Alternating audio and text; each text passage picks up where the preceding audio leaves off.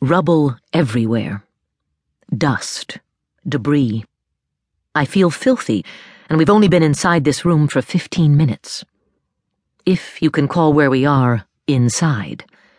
Most of the rubble around us comes from caved in rock, destroyed not by time, but by some kind of blast. We're here because Coop has finally tracked the location of Sector Base W, the base that was under construction when he and his Dignity vessel, the Ivoire, left their timeline and got caught in fold space. Five thousand years have passed for him, which is hard enough for me to grasp, but must seem impossible to the crew of the Ivoire. Not all of them have dealt with it well. Maybe none of them have dealt with it well, but some are dealing better than others. I like to think Coop is one of those who is dealing with the loss of his friends, family, and universe quite well. It's cold here. The kind of cold that I associate with failing environmental systems on spacecraft instead of with planets. Some of us are wearing our environmental suits, without the helmets, so that we can stay warm. Others, the planet raised for the most part, are wearing layers of clothing. That doesn't matter to me at the moment.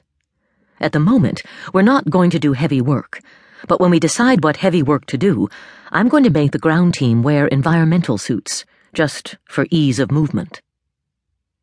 Technically, I am running this mission. Coop has hired me not as the CEO of a now huge corporation called the Lost Souls, but in my former capacity as a wreck diver. He's decided that he needs my expertise, and I have decided that I need to return to basics. We have brought quite a crew with us.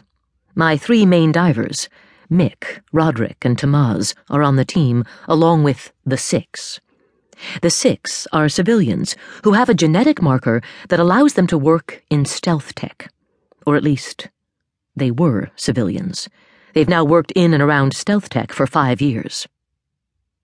Archaeologist Lucretia Stone, historian Cesar Voris, and scientist McAllister Bridge finish off my team. Coop's team includes military officers from the Ivoire, a cadre of linguists, and a large group of scientists who specialize in what we have come to call lost technology, even though we should probably call it found technology, given the circumstances. We have one large ship in orbit. Nobody's Business too, although it's not large by Dignity vessel standards. A Dignity vessel can house a thousand people somewhat comfortably, although it's designed for 500. The two is large by my standards.